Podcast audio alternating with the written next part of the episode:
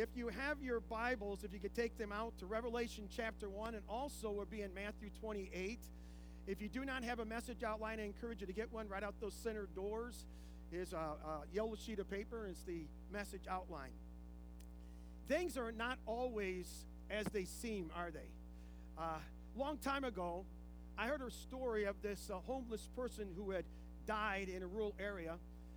And in his death, the funeral director had to conduct the funeral, so he contacted one of the local pastors in that rural area, and he asked the pastor, Would you officiate the funeral? He said, You know, no one's going to be there. This man didn't have any family, he didn't own a home, but everyone deserves a funeral.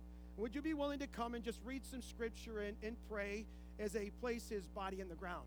And the pastor said, Sure, I'll come. So the pastor, he got the address, and, and the day came for the burial. The pastor went out, and he must either wrote, down the wrong address or they gave him the wrong address because he had a hard time finding the cemetery. And being a man, he didn't want to ask for directions, right? As men don't. But uh, off there in a field, he saw some men out there working, and they were kind of finishing up, and they were kind of putting the lid on top of the vault.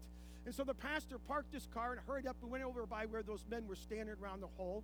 And he said to the men, the pastor did, said, Would you mind if I just took a moment and read some scripture and prayed? The men said, Sure, sure, go ahead. And they stood there very respectful. As the pastor read from the Old Testament, he read from the New Testament, and then he prayed. Uh, and, and, then he thanked the men for, for letting him do that. And, and as he was walking away, he overheard the men say, Hey, that was really, really nice. That was so, so, so special what he just did. And one man said, You know, I've never seen anything like that in my whole life. In my 25 years of installing septic tanks, I've never seen anything like that. Things are not always as they seem, are they? You can imagine that Sunday morning, the disciples, as those days preceding a long time ago, as those disciples dropped their fishing nets and left everything that they had to follow this one, Jesus, who was different from all others, right? To follow him. And, and he claimed to be God. He claimed to be the Messiah. He claimed all those things. And they watched him help people. They watched him teach people. They watched him. He, did, he taught, didn't teach like any of the other rabbis. He was different from all them. And, and they burned their bridges to follow him. And then he died. Now, what are they going to do? All their dreams and hopes are wrapped up in his vision. All their dreams and hopes are wrapped up in this man, and now he's gone. Were they to go back and re engage with their old vocation of, of going fishing? What were they to do? Things aren't always as they seem, are they? For there was another narrative going on that was written in heaven before time began. For God had planned that Jesus would come forth from that grave. And, and as he did, the words rang out from those angels that morning as they met the women at the tomb, as, as well as when Jesus met them right after that. The were the words, do not be afraid. And that's what our theme in our series has been, been studying a passage of scripture in the book of Revelation.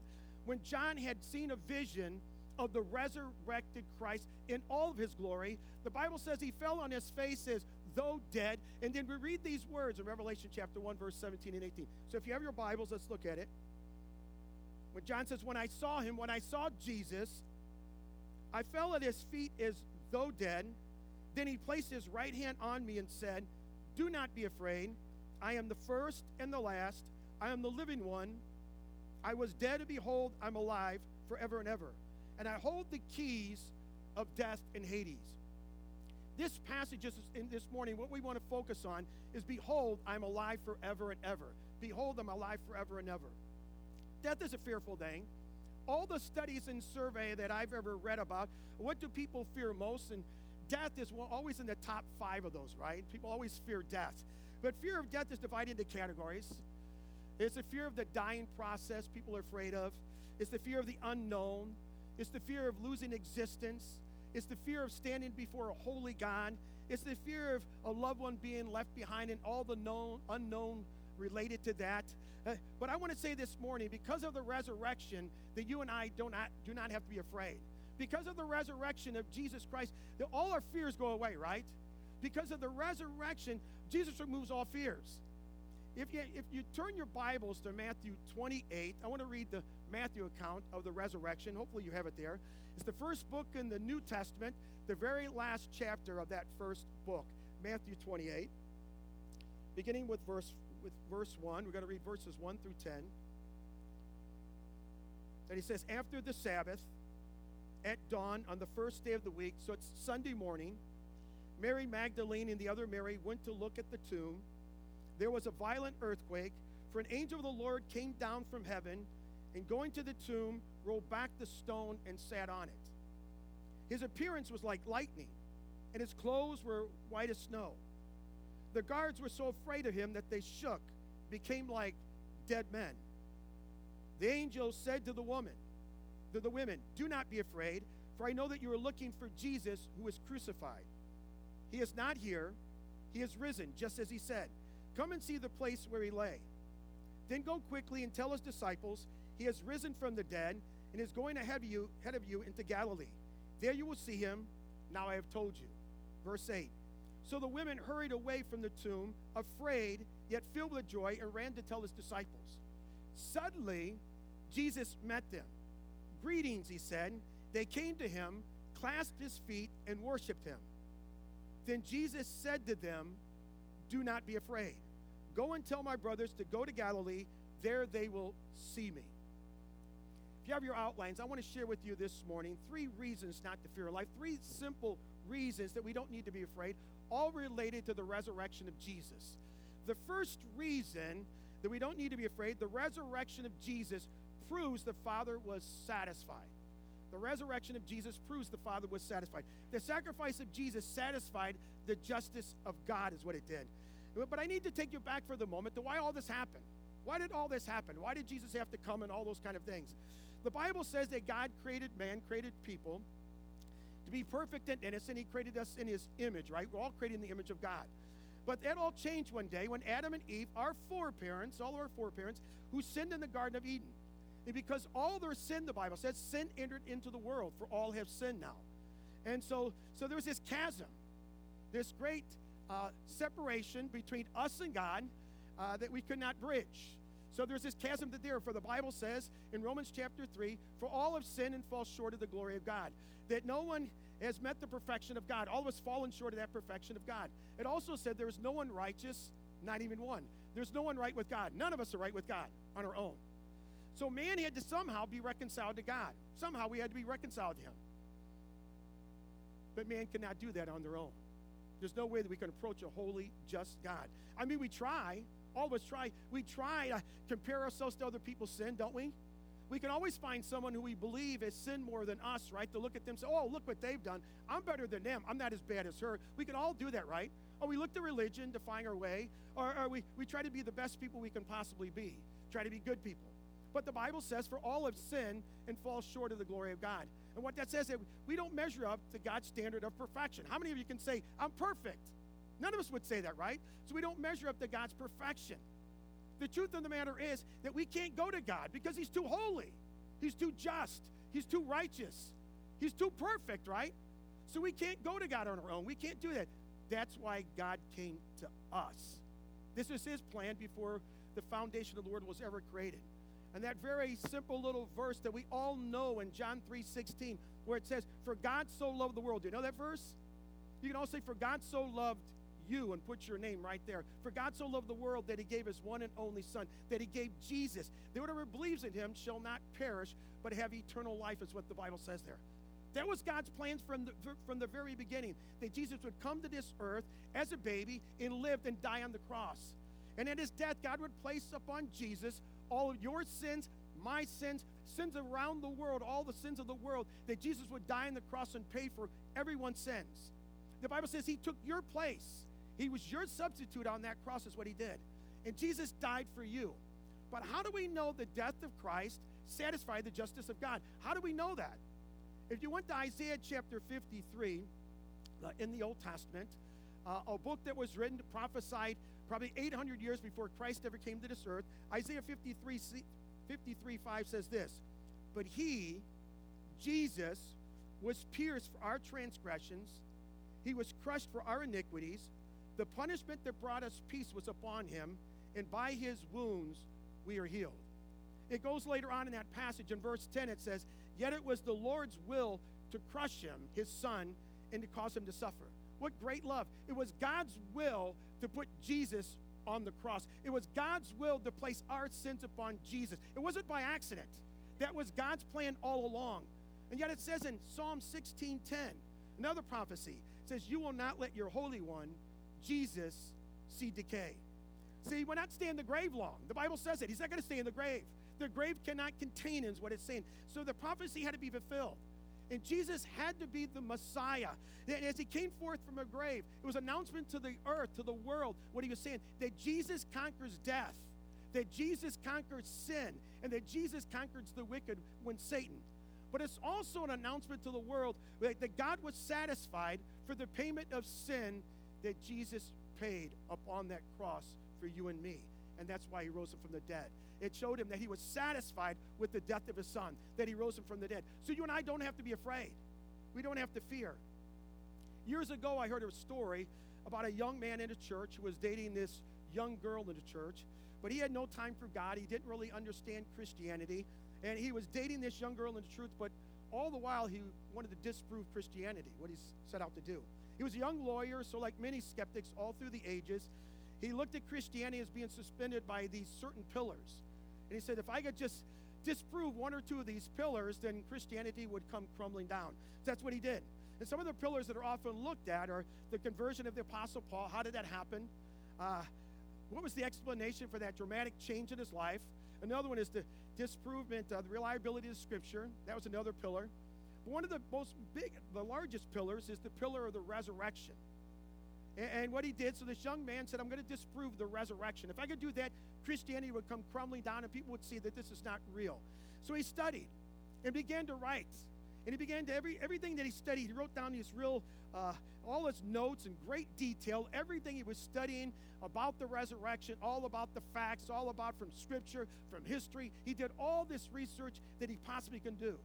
And then one day he comes to the pastor and he says, You know, Pastor, I- I'm convinced. I'm convinced that it actually happened, that Jesus actually rose from the grave. And I need him in my life.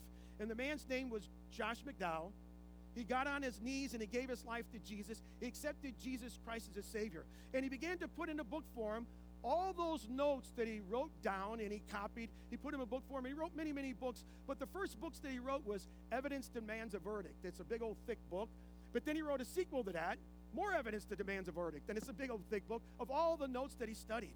But he wrote another book, and I always love to talk about this book because it's such a great book. Uh, he wrote this one that's called More Than a Carpenter.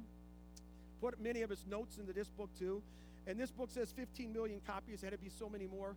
And what he did, Josh McDowell, wrote this, and this really gives us, examines the evidence from Scripture and from history to say, who is this Jesus? Who really is Jesus? That's, that's the question, right? Who is this Jesus? Uh, because a lot of people reject what they don't know. And as intelligible, intelligent people, we need to know what we're going to reject, right? We need to study it. So what I want to do for you is, is if you're not there, you say, I'm not ready to put my faith and trust in Jesus, I'm ready to believe, I want to offer you this free books right over here. You can see on this table here. Just pick one up and, and read this.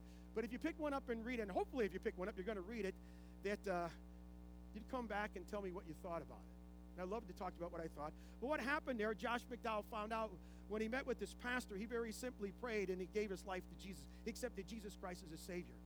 The Bible uh, says in Romans chapter 10, verse 13, everyone who calls on the name of the Lord will be saved. And that everyone is you. Any of you. Doesn't matter what you've done. Doesn't matter how many sins you've done. Everyone, everyone, including you, who calls the name of the Lord will be saved.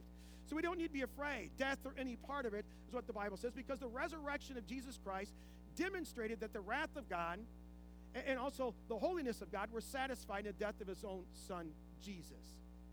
The second reason not to fear of life, number two, is the resurrection of Jesus offers new life.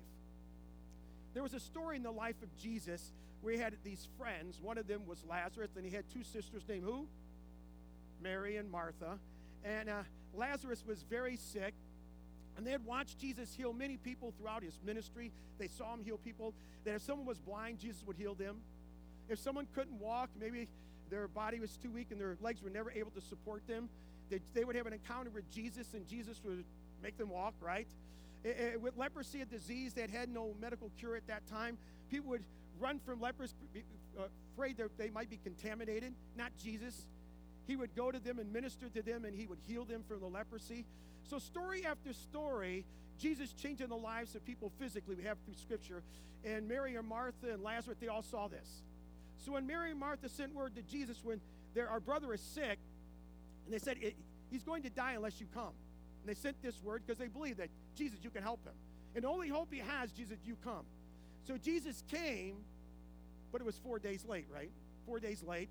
And could you imagine these two sisters who, who believed in Jesus, believed that he could heal their brother, but he came late to their calendar, but not to his. And as arriving there, he comes, Martha comes out to meet him. And Martha, you can almost hear in her words the angst in her word, almost a little anger in what she says to Jesus. She says to Jesus, If you had been here, my brother would not have died. Have you ever th- thought that in your own life? We all go through is when the loved one dies, don't we? Those different stages of grief that often involve shock and, and blame and guilt. That we say, if we had been here, my brother would not have died, is what she said. And Jesus answered her, Your brother will rise again. And she responds by saying, I know he will live again in the, in the resurrection in the last days. Well, what about us? What about now? What are we going to do? What are we going to, how are we going to go on? And Jesus gives us words that helps us so much. In John chapter 11, verse 25 and 26, he says this. He says, I am the resurrection and the life. He who believes in me will live even though he dies. And whoever lives and believes in me will never die. Then he said this Do you believe this? And she had to answer that question, and, and so do we. Every living human being has to give an answer to that question.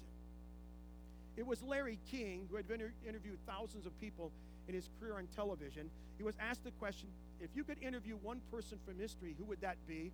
And Larry King said, That's easy. It would be Jesus. They said, What question would you ask him? He said, I would ask him, Did you really come forth from the grave? He said, he went on to say, because the answer to that question would change everything. And the answer to that question we get from the Bible, we get from Scripture, yes, Jesus really did come forth from the grave. Amen? He really did rise from the dead. But Jesus didn't come into the world just to make blind people see. He didn't come into the world just to make people who couldn't walk walk. Jesus didn't come in the world to make our marriages better. Jesus didn't come in the world to make our businesses better or anything like that. Jesus came into the world to reconcile us to an almighty eternal God and to give us life. That's why I came in the world. Uh, not to make our lives better, even though that will happen once we accept Christ, right? That will happen once we do that. Not, not only when we come to know Christ, He gives us life abundant, the Bible said it's wonderful, and a life with purpose, but He walks with us. He actually walks with us. And, but the day will come when we will see Him and we will be with Him forever and ever and ever and ever. Amen? We will be with Jesus. I read an article it was written a long time ago by John Dickerson in USA Today. And, he's an evangelical Christian. He wrote this article, and his point of his article is the names we see in the news today, and at that time there was people who were running for presidential nomination. So it was many years ago. He said the names that we see today, they'll just pass. He says they're, they're like sandcastles that are built, but the waves of time and of history will wash them away. He goes on and says every one of those names would become part of history. And one of them, either he or she, will become president of the United States, and they will serve their four years or the eight years. Then after that, they will build a library in their name. And then from that point on, it'd be just a Wikipedia entry from that point on. Sounds so simple, it is. But he went on to illustrate his point by saying Kanye West and Paul McCartney collaborated to do, together to do a song. And some of you have heard of Kanye West, and some of you have heard of Paul McCartney, and some of you know both those names, right? But he makes the point that Paul McCartney, to the young Kanye West fans, was really an unknown. Nobody really heard about him. And so the tweets that came about the after the collaboration were kind of interesting, were kind of funny. One of them wrote this I don't know who Paul McCartney is, but Kanye is going to give this man a career with this new song. Another one said, Who is Paul McCartney? This is why I love Kanye for shining light on an unknown artist. Another one said, Who is Paul McCartney? Six question marks. He's about to blow up thanks to Kanye. Now, I'm thinking with your reaction, maybe some of you don't know who Paul McCartney is, right? Is part of the Beatles, but you don't know. They had a big career on his own, much bigger than probably most artists today. These names, though, that we hear out there in the public in Hollywood, they come and go. They come and go. After a few years, people don't even know who they are. But there's a name that came not with empty promises, but he came in humility, fulfilling the promises of his coming. In Isaiah chapter 61, where it says he's going to come, proclaim freedom for the captives He's going to announce good news to the poor. He's going to bind up the brokenhearted. He's going to proclaim that this is the year of the Lord's favor, and he's going to come in humility, not to be served, but to serve. And when John the Baptist saw Jesus, he said, Behold, the Lamb of God who takes away the sin of the world. And Jesus died. And, uh, and as he died on that cross for our sins, to pay the price for our sins, he died for you and me. And then three days later, he came forth from the grave. And those disciples who saw it, their lives were dramatically changed because Jesus gives life, gives life eternal. Not just for today, but eternal life, what he gives. And this morning, on every continent, around the world, there'll be over 2 billion, they say about 2.2 billion people are going to be singing, Hallelujah, Jesus is risen, right? Hallelujah, it is risen. They're going to they're going to understand that because his name is known around the world, not like anyone else. And It is lasting. I mean, Jesus came 2,000 years ago, and still his name is being proclaimed around the world. Can you imagine that? That he is risen. Because Jesus stands out from every other human being and figure on this earth. No matter how famous people claim they are, Jesus gives life. He stands way far from everyone else. He stands out from everyone else because he gives life. And we don't need to be afraid of anything, of death or any part of it, because the resurrection proves that the wrath of God was satisfied. We don't need to be afraid because the resurrection gives life. And number three, we don't need to be afraid because the resurrection empowers us for living. I love the words of the Apostle Paul in Philippians chapter 3, verse 10, where it says that I may know Christ in the power of his resurrection. He goes, I want to know that resurrection power in my life, what it costs for him to come forth from the grave. He goes on and writes in Ephesians chapter 1, verse 19 and 20. He says, What is the immeasurable greatness of his power toward us who believe? according to the working of his great might, that he worked in Christ when he raised him from the dead and seated him at his right hand in the heavenly places. Skeptics will write and say that Jesus couldn't come forth from the grave because there were Roman soldiers there guarding the tomb. People would say that Jesus couldn't come forth from the grave because it was this large, large stone that was placed with the Roman seal around it, and that stone had to weigh about 6,000 pounds. So no, no way he could come forth from the grave. But that's the easy part, right? To move all that stuff. The hard part is bringing life from death. That's the hard part, which only God can do. And that power that we've been singing about this morning, that resurrection power, is available to all to us through Jesus Christ, right? It's available to us, that resurrection power. And that's great news to anybody who's lost a child. That's great news to anybody who's lost a spouse, a husband, or a wife. And, and I encourage all of you to find the power of the resurrected Christ, not only for today, for every day of your life that the power of the resurrected Christ helps us in the most difficult of times in our life. That He promises, I'll make my power available to you. I asked a few weeks ago in one of my messages, uh, have you ever been in a situation where you felt over your head? Where you felt that the things were coming in your life are just overwhelming you? You've got something where you just don't feel you can conquer it on your own, that your uh, education, your skill aren't big enough to help you overcome it. You ever been there in your life where you just felt that? We have those all the time, don't we? Those are reminders to us that we're not meant to survive this life on our own power. None of us are. That we have the availability of the resurrection power through our relationship with our Lord Jesus Christ. That resurrected power that's available to all of us that we can lean on through our most difficult of times. That He promised to help us. Whatever we're going through, that resurrection power is available. The same God that raised Jesus from the dead is the same God that's living in our life that wants to help us in our life each and every day. So we don't need to be afraid.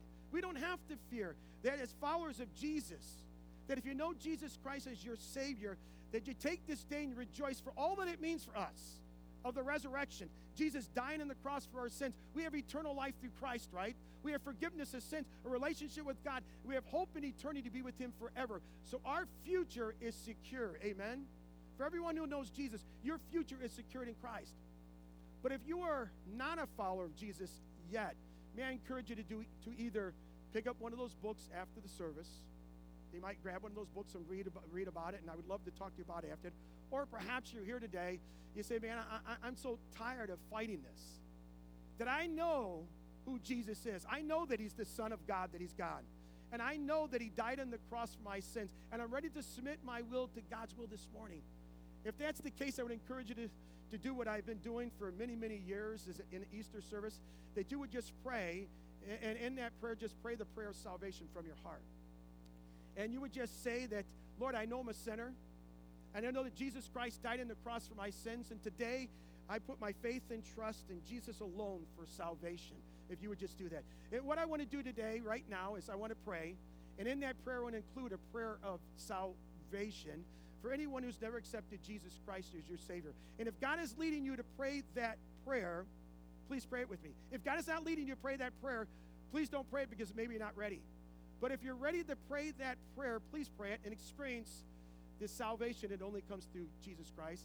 Please experience that forgiveness of sins that only come through Jesus Christ. Please pray and re- experience the eternal life that only comes through Christ. It only comes through Him. So we have every head bow and every uh, eye closed. Let me just pray. Lord, we come to you today. We thank you so much for the resurrected Christ and all that that means. Because of the resurrection, Lord, we do not need to be afraid. We do not have to fear. Because the resurrection, you conquered death, you conquered sin, you conquered the wicked one, Satan, and God's wrath was satisfied. And through and, and, and through the resurrection, Lord, because of that, we have eternal life, those who come and put our faith and trust in Jesus. We have forgiveness of sins. We have hope in eternity to be with you. And God, you've promised to walk with us and help us every step of the way. So, Lord, we have so much to celebrate. Let today be a day of celebration, celebrating the resurrection of Jesus Christ. Lord, I want to pray for those this morning that may not know you. Lord, I pray that you would lead them to pray this prayer. If you don't know Jesus as your Savior and God is leading you, please pray this prayer with me. Lord, I admit I'm a sinner and I need a Savior. I believe Jesus died on the cross for my sins. I now put my faith and trust in Jesus that He died for me. I trust Jesus as my Savior. Come into my life and change me for your glory. And I ask this in Jesus' name. Amen. If you prayed that prayer, I'd love to talk to you and celebrate the new life that you have in Christ. You may not feel any different, but if you prayed that prayer and God was leading to pray that and was sincere in the heart and you really believe that, the Bible says that your eternity has been changed from the kingdom of darkness to the kingdom of light. Just think about that. That your hope in eternity is now wrapped up in Jesus, that you will be with him forever and ever. All because the death, burial, and resurrection of Jesus Christ. Amen.